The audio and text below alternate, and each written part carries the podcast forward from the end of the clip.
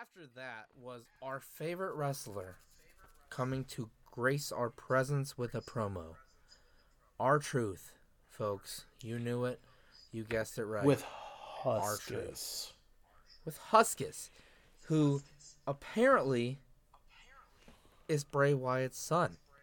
You heard it here, folks. Breaking news: Huskus is Bray Wyatt's son, and R Truth Dude, R Truth said that bought the. PS6, bro. and he bought the PS6 R Truth, yeah, he bought the PS6 for his son, and his son like, ahead of yeah, all of you.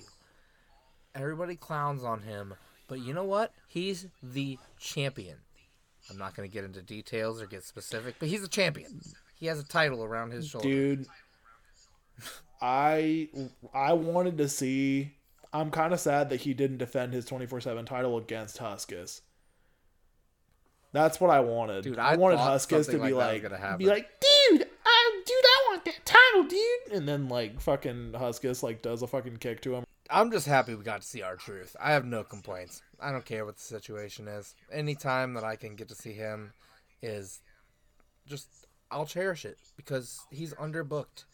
He should be out here getting actual screen time in matches and why is he not wrestling anymore? Do you know? Cuz like he's okay in ring. R Truth. Yeah, is it just he's Um, old prob- as fuck? prob- well, he's not even that old. It's like 50 something.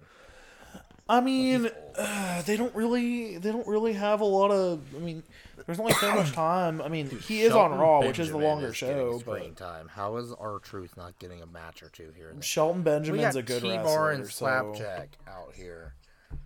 We got Nia Jax and Lana.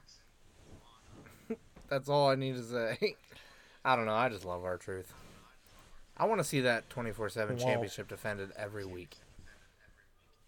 Dude, yeah, me too. That's what But, we need. I um, don't care who it's against. It can be against the gobbledygooker for like three weeks in a row, as long as it's not Lana and Well- Nia Jax.